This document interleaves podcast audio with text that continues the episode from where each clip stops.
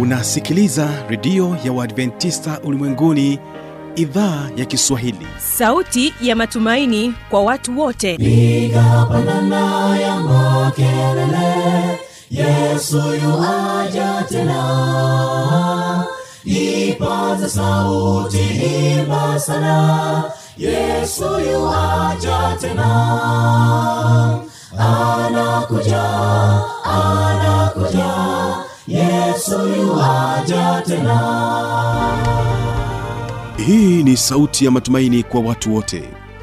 Inayokujia kupitia redio ya uadventista ulimwenguni awr toka kila kona ya dunia tunasikia vita njaa maafa hivyo washiria marejeo ya mwokozi. Piga panda ewe mlinzi yesu yuwaja tena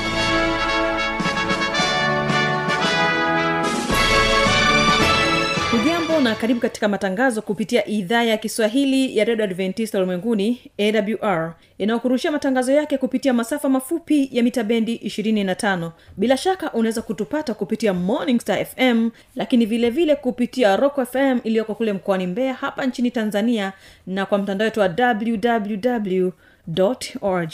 Jina langu ni kibaga mwaipaja mpendo msikilizaji hii leo tutakuwa na kipindi cha vijana na maisha. Naamini ya kwamba utaweza kubarikiwa na kile ambacho tumeweza kukuandalia. Awali ya yote ni kusiweze kuwategea sikio waimbaji wa mikocheni kutokea dar es salaam. Wanakwambia kama bwana angehesabu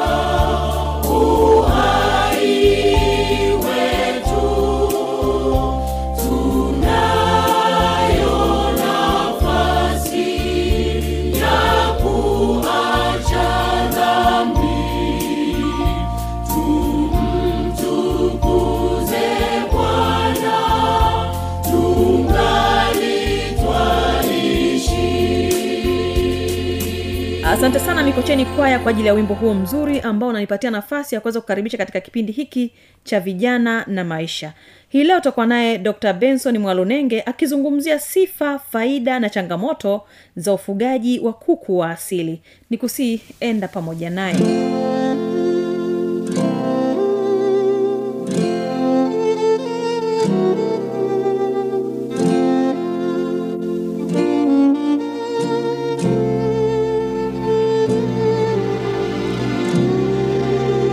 Karibu tujifunze sifa, faida na changamoto za ufugaji wa kuku wa asili.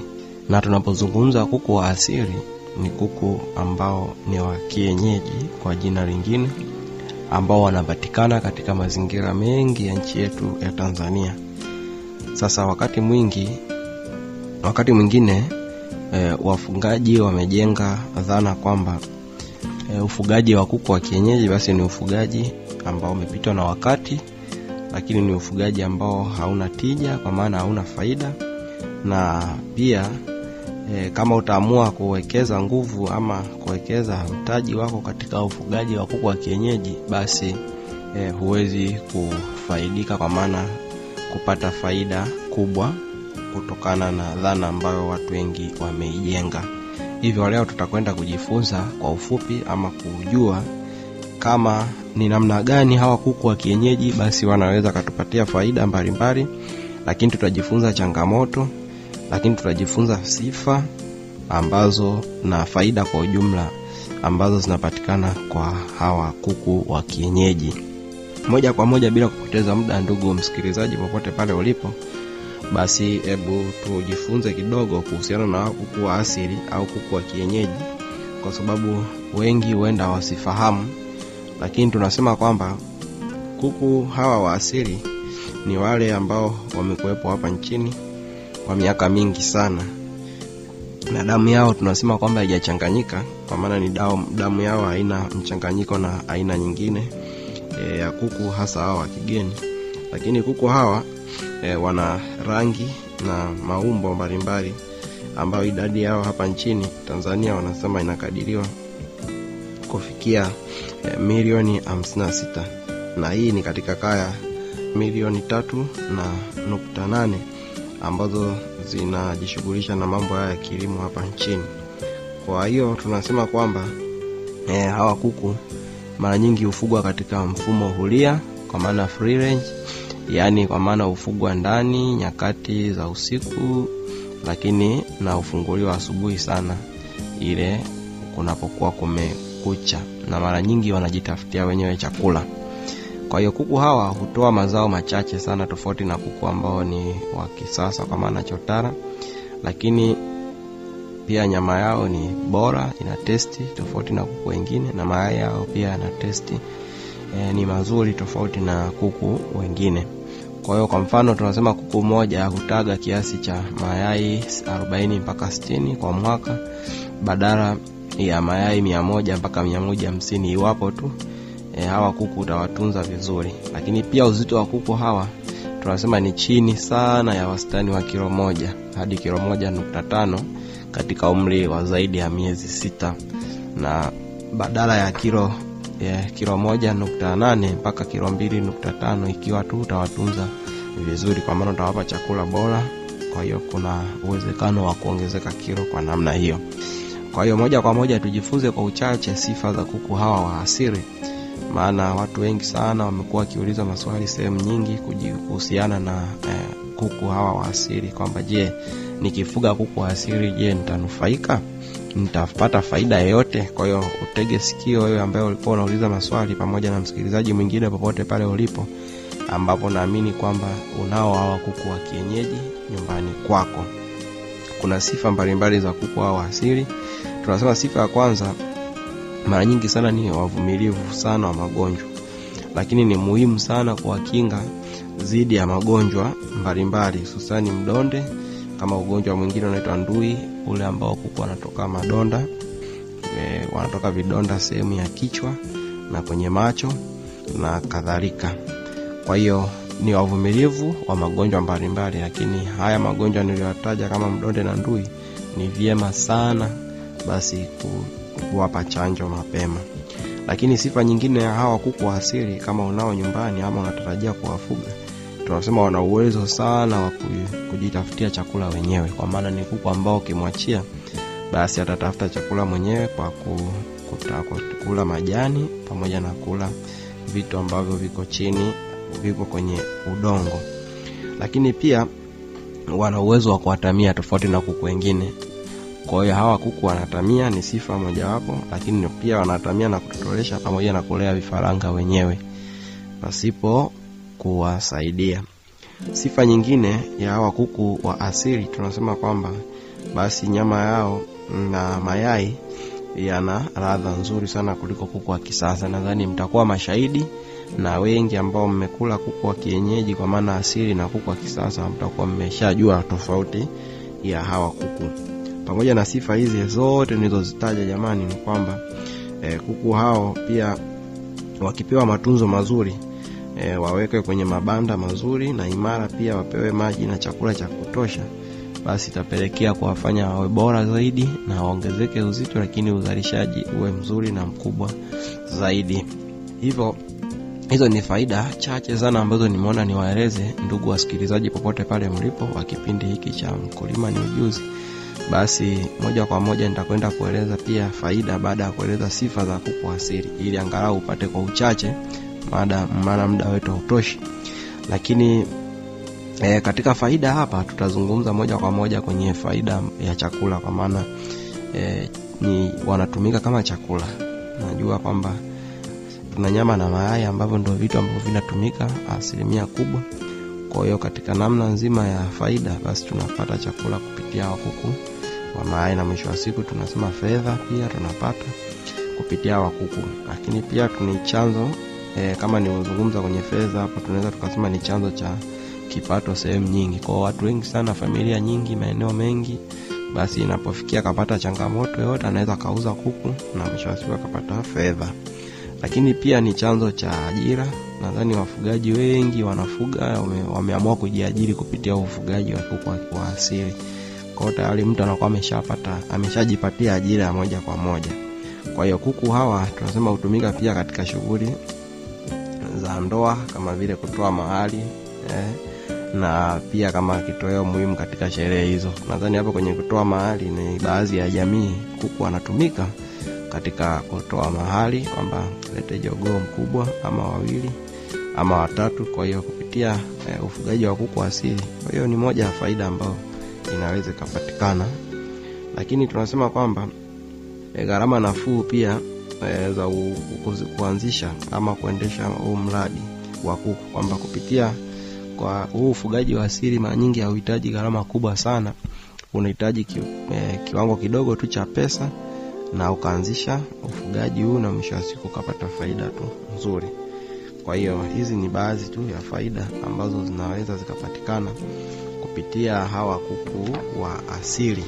Moja kwa moja ndugu msikilizaji popote pale ulipo nitakwenda kukupeleka moja kwa moja kuona ni namna gani tunaweza tukaendeleza kizazi hiki cha kuku wa asili hususani hapa nchini kwetu tanzania kwa ufupi e, watu wengi wanalalamika kwamba soko la kuku halipo lakini nikuhakikishie ndugu msikilizaji popote pale ulipo kama utaamua kujikita kwenye huu ufugaji wa kuku wa asili soko lipo kubwa sana na sijui kama unaweza ukalimaliza kwa sababu kuna rafiki yangu mmoja alikuwa na kuku wa asili hawa wa kutosha kama mia lakini siku moja akajaribu kutafuta soko sehemu fulani kwa maana kwenye hoteli fulani wale watu wa hoteli wakamwambia kwa kweli sisi tunahitaji sana kuku hawa lakini watu wanataka kuku wawe wa asili kwa maana asiwe chotara. Na hivyo alichokisema ni kwamba e, alichoambiwa ni kwamba sisi tunahitaji kila siku tuletee kuku sio chini ya sitini. Sasa yule bwana alikuwa na kuku e, mia tu bandani kwake. Sasa kaishapata soko tu hilo sehemu moja tu alioenda ambao ameambiwa kuku sitini kila siku. Kwa hiyo alipeleka mara ya kwanza akapeleka mara ya pili kuku akawa ameisha akawa na sehemu nyingine ya kwenda kuchukua kuku. Kwa hiyo tayari e, tunaweza tukasema e, soko la kuku asili ni kubwa na ni pana lakini tunasema kinachotakiwa ni mtu kujikomiti na kuona namna gani anaingia kwenye huu ufugaji wa kuku asili. Maana tumeshaona soko lake ni pana na ni kubwa. Lakini pia tunasema manyoya ya hawa kuku mara nyingi sana hutumika katika mapambo pia huweza kutumika kutengeneza mito ya kulalia na kukalia. Kwa hiyo e, ni kama malighafi sehemu zingine hususani kwa wale ambao wanajishughulisha e, na hizi shughuli za kutengeneza mito ambayo inatokana na manyoya ya kuku. E, lakini pia shughuli za kiutafiti kuku anatumika sana katika tafiti nyingi za kibiolojia kama kutambua mambo ya lishe na mambo mengine. Lakini shughuli za viwandani e, mayai yenye mbegu ya jogoo hutumika sana katika kutengeneza dawa za chanjo. Kwa hiyo ni vyema ukafahamu haya kwa uchache maana usio kawa unafuga tu kuku asili lakini usijue hawa kuku wana faida gani wana faida gani na wana mambo gani mazuri ambayo yanapatikana kupitia hawa kuku. Lakini pia kuna jambo lingine ndugu msikilizaji unaweza ukalifahamu. Tunasema kwamba hata yale tu magamba ya mayai yanaweza kutumika katika kutengeneza vyakula mbalimbali vya wanyama kwa sababu inasemekana ndani ya yale maganda basi kuna madini mengi hususani ya calcium ambayo yanatumika katika matumizi mbalimbali ya vyakula. Hivyo tunasema kwamba matumizi ya vyakula lakini pia hutumika kama mafuta ya kuoshea nywele kwa wala kina dada ama wanasema kutengenezea shampoo. Sasa hili ni somo lingine lakini ni vyema ukaelewa hata kwa ufupi tu kuona hawa kuku asili na vitu ambavyo vinapatikana kwao vinatumikaje na faida zake kwa ujumla. Kwa ufupi tu ni hayo lakini niweze kueleza tena jambo muhimu sana ndugu msikilizaji kwamba kuna swala zima la mapungufu katika kuku asili.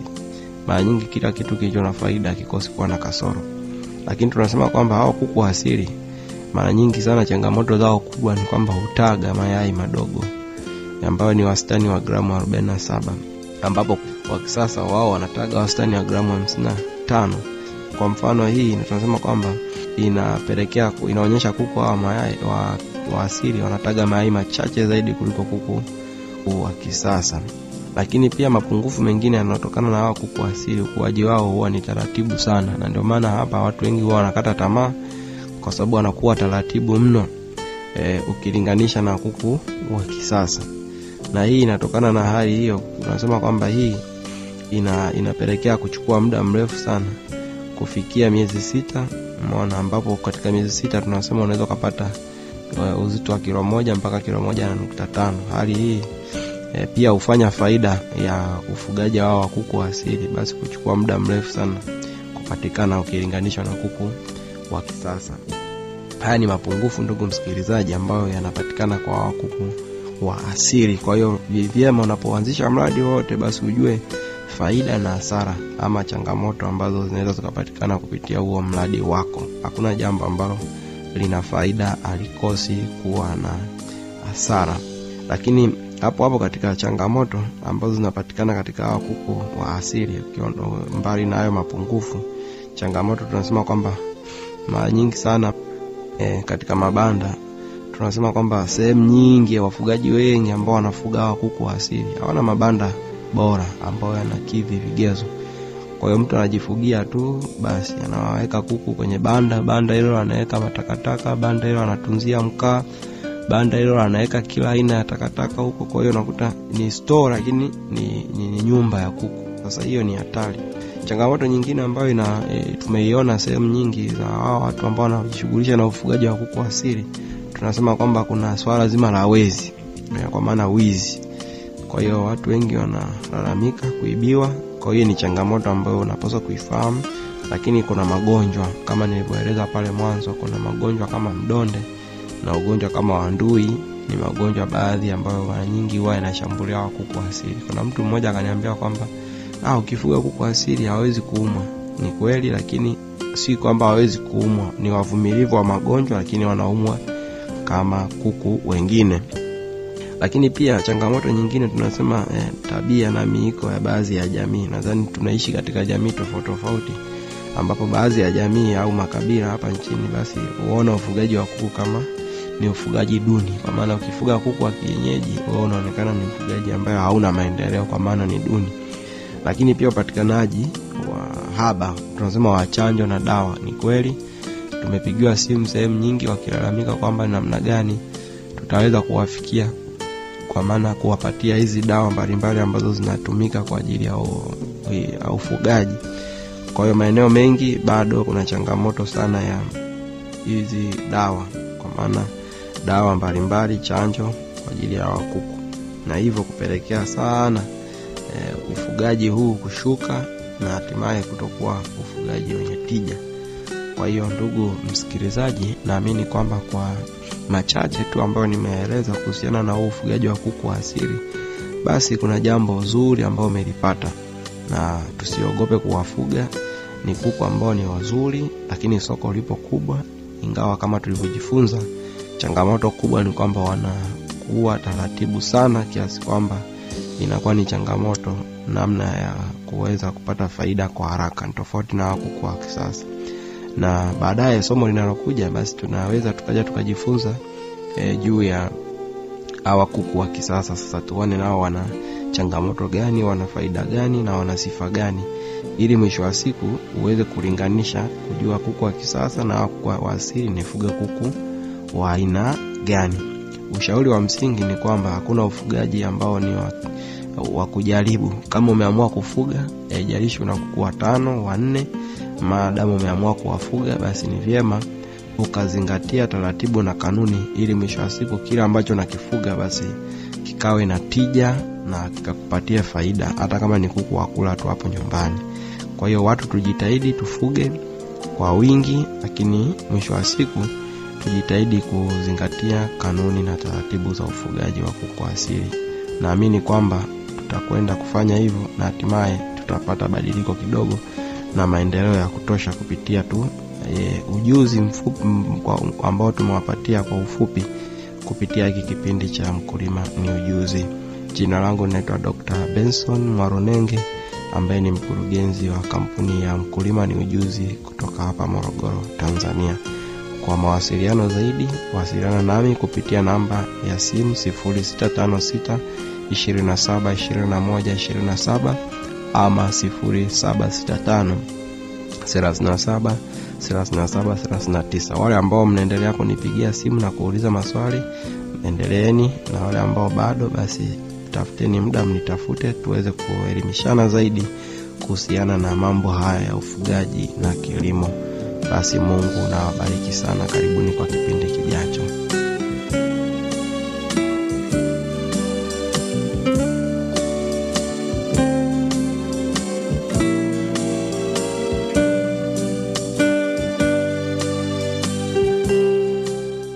maswali maoni au changamoto anwani hizi hapa zifuatazo. Redio adventista ulimwenguni awr sanduku la posta 172 morogoro tanzania. Anwani yetu ya barua pepe ni kiswahili at awr org. Namba zetu za mawasiliano ni kama zifuatazo. Simu za kiganjani namba 767 au 784 ukiwa nje ya tanzania kumbuka kuanza na namba kiunganishi alama ya kujumrisha 255 unaweza kutoa maoni yako kupitia facebook kwa jina la awr tanzania. Kumbuka ulikuwa nami mtangazaji wako kibaga mwaipaja ni kushukuru sana kuchagua kwa pamoja nami katika kipindi kizuri cha vijana na maisha. Nikukumbusha tu kwamba kesho tutakuwa na kipindi cha sera za ndoa. Hapo msikilizaji usipange kukosa. Napokwaga ni kusii wategesikio waimbaji wa nyahanga kwaya wanakwambia chagua utakayemtumikia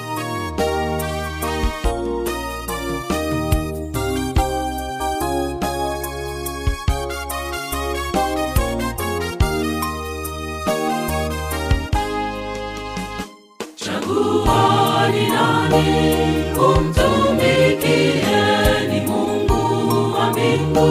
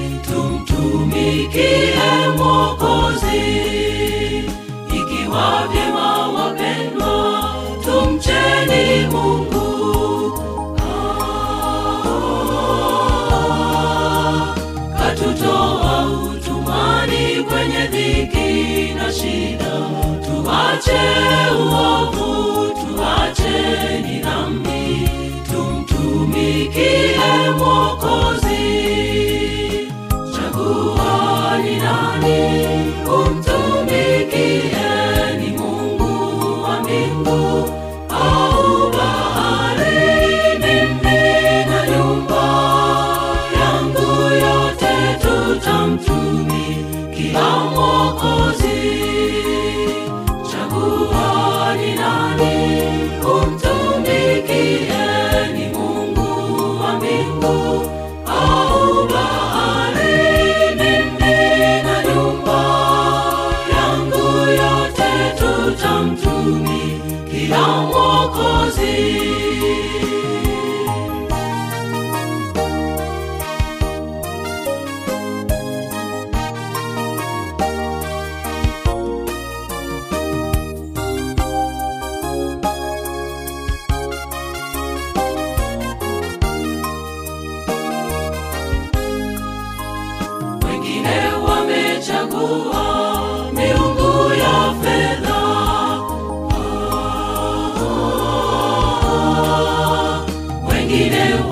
Umechagua miungu ya Waamori, fikiri